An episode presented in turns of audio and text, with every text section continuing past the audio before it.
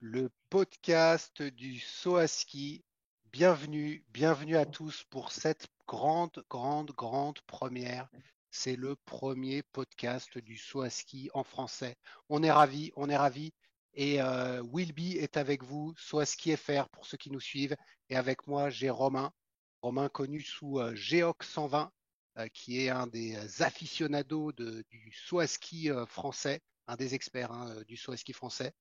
Euh, Romain, si tu veux nous dire un mot sur cette passion, et puis on va vous expliquer un peu ce qu'on va faire euh, dans ce podcast tous les deux. Ouais. Bonjour à tous. Donc, euh, un grand bonheur de partager le micro avec Wilby.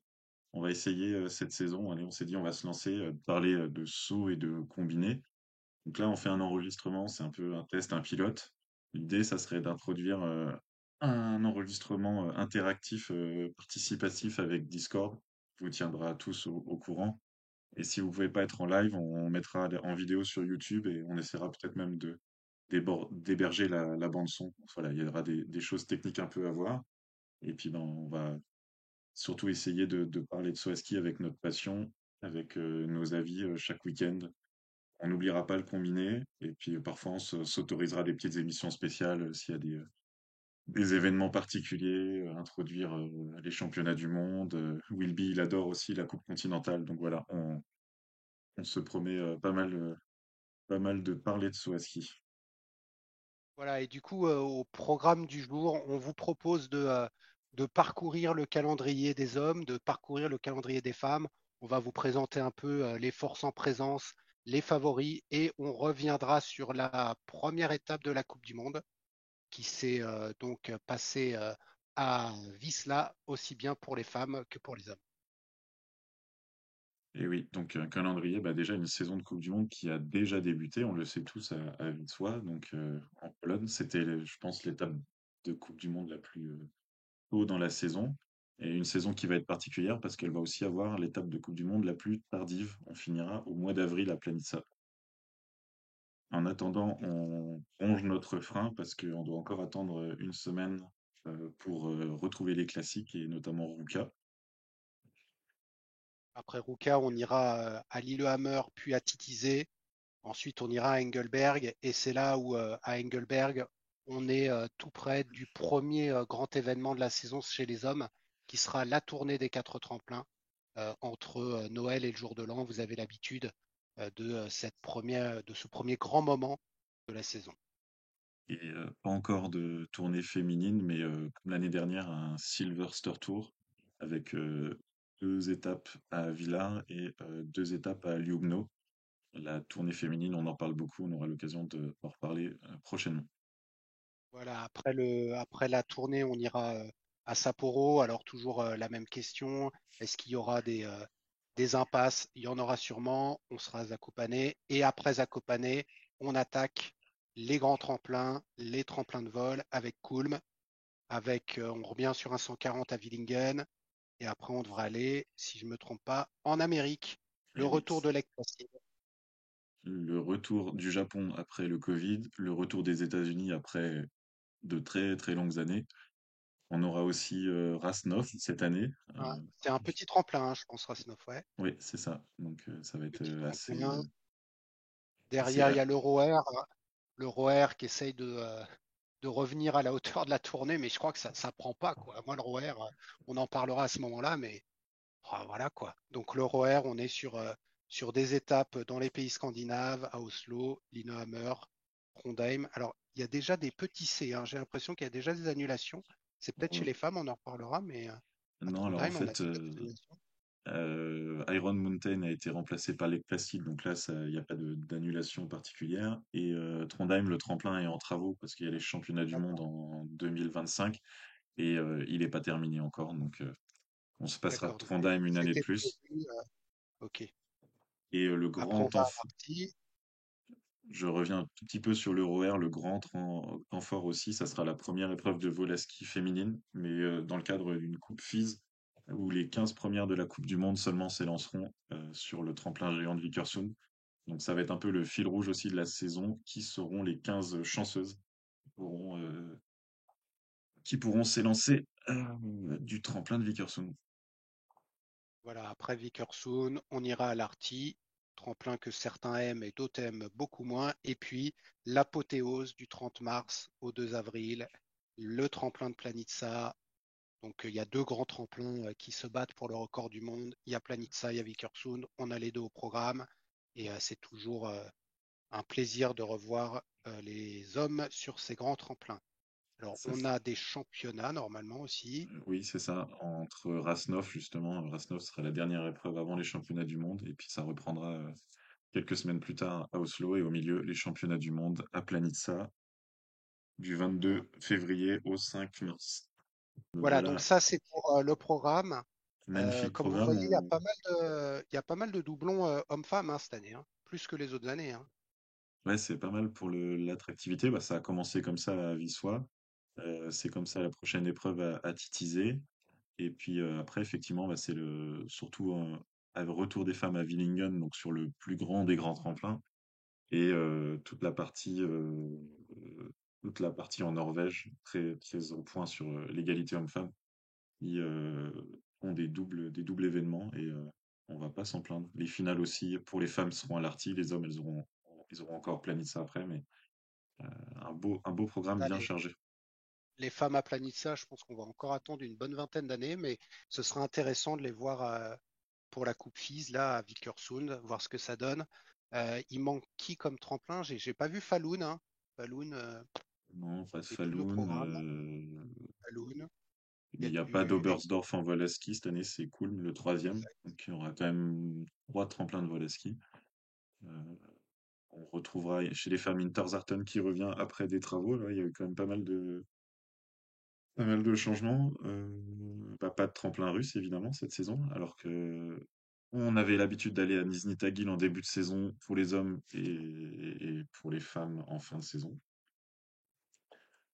Euh, Ou voilà. sinon, on a les classiques. hein, euh, on a, on a Engelberg, on a Titizé, tout ça avant la, avant la tournée. Du coup, ça, c'est le, le- le programme pour euh, les hommes et les femmes. On va vous montrer euh, les, euh, les, hommes qui sont, euh, favoris. euh. Bon, il y a déjà eu une épreuve, mais ça change pas sur, les, favoris. On est, sur plus ou moins les mêmes forces en présence que, l'année dernière avec quelques sauteurs qui se sont illustrés pendant le Grand Prix d'été et qui, seront, eux, favoris pour, pour essayer d'accrocher le podium. Donc, on vous a affiché ici euh, la World War- Ranking List. Donc, c'est la liste qui est utilisée par la FIS pour calculer les quotas par nation.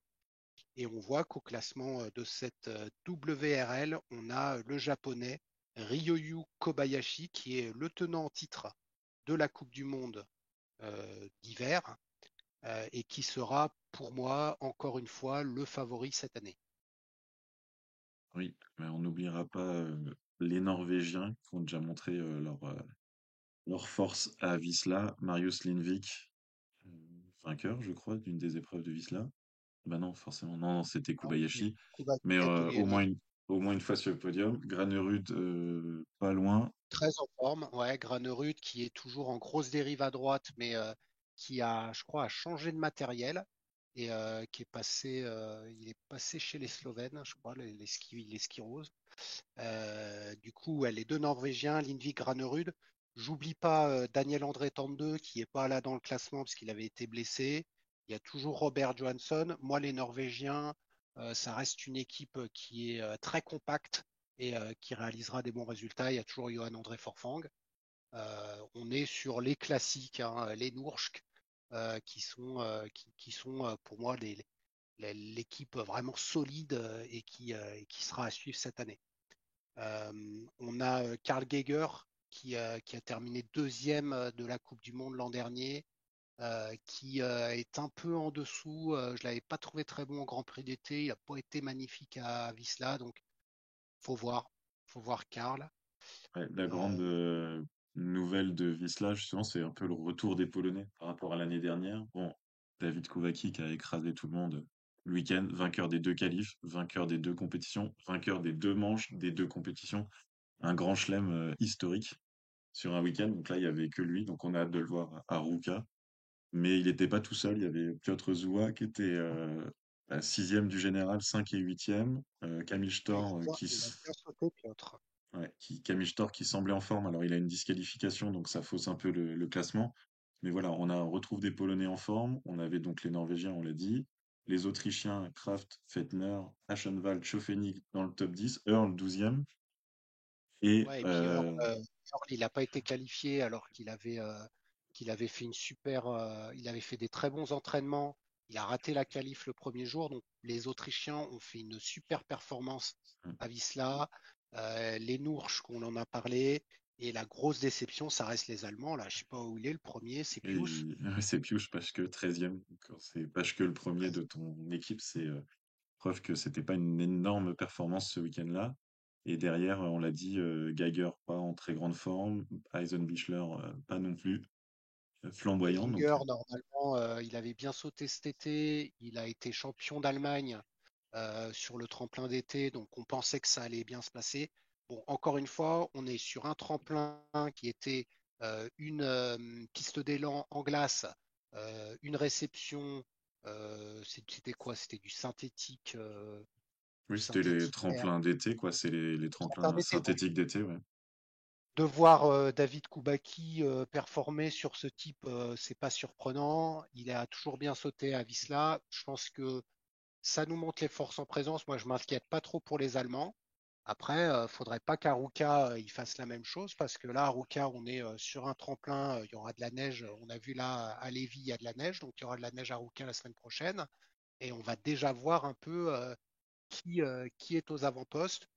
Kobayashi a bien sauté. Il a été disqualifié pour combinaison lors de la deuxième épreuve, donc il est du coup euh, 14e de la Coupe du Monde. Euh, mais au-delà de lui, euh, les Japonais, euh, je ne sais pas qui est derrière, mais ça n'a pas été, ça a pas été Non, extraordinaire. Bon, on a le, on a le nouveau, hein, Ren Nikaido, qui, qui a dû prendre des points au moins sur une des deux épreuves, si ce n'est les deux. Euh, mais alors, euh, Yukiya Sato, bah, changement de. Enfin, je ne sais pas si vous avez suivi pendant cet été, mais en gros, ils ont remesuré Yukiya et il avait des skis trop grands. Du coup, on lui a raboté les skis. Et derrière, bah, il perd 5 à 10 mètres. Et euh, il est pas, il sera pas aux avant-postes.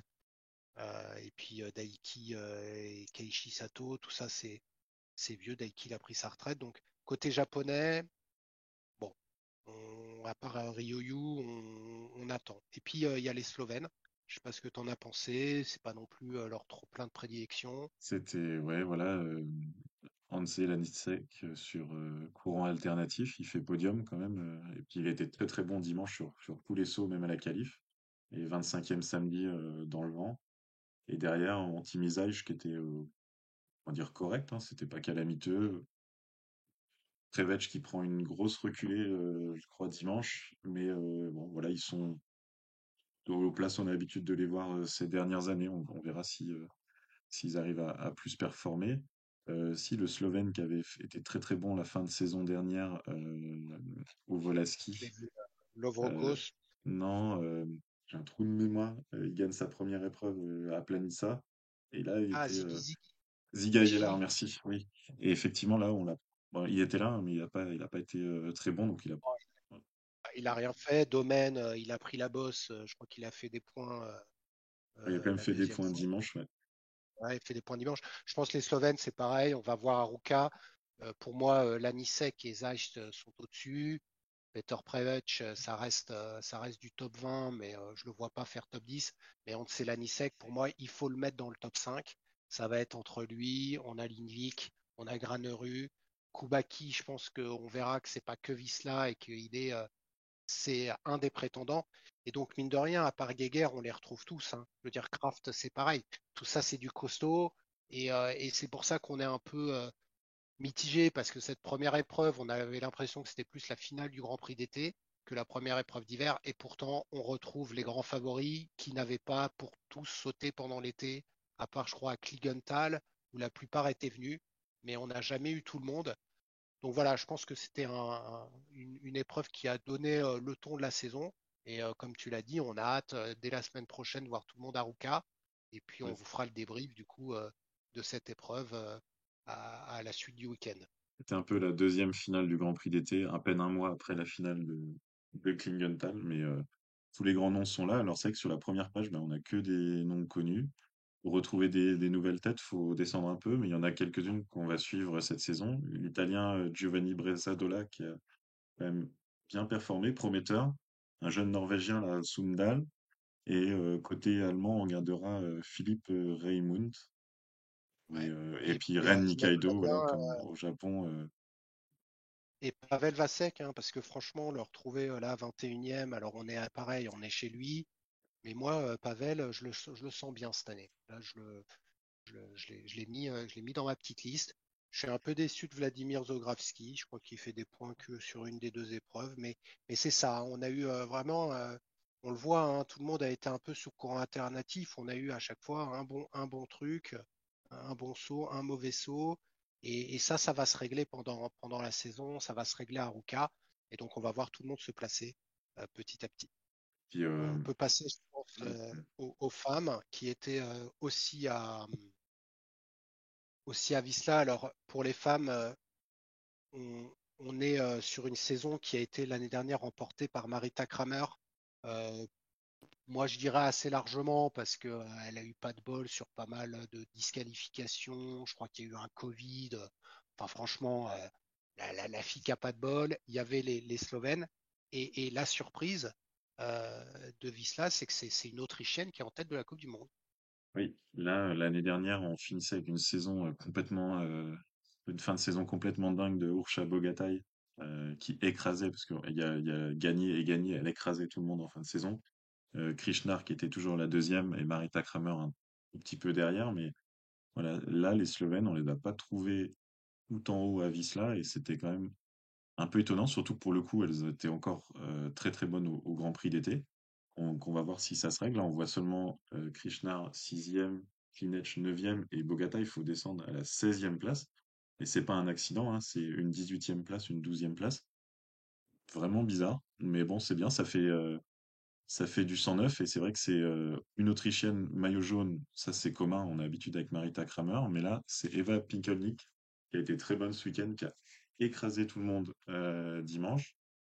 Le samedi, c'était Silje Opseth, la Norvégienne. Euh, je crois que c'était sa première victoire en Coupe du Monde, donc c'était un, un beau moment. On a aussi quatrième Frida Westman, premier podium pour une Suédoise en Coupe du Monde.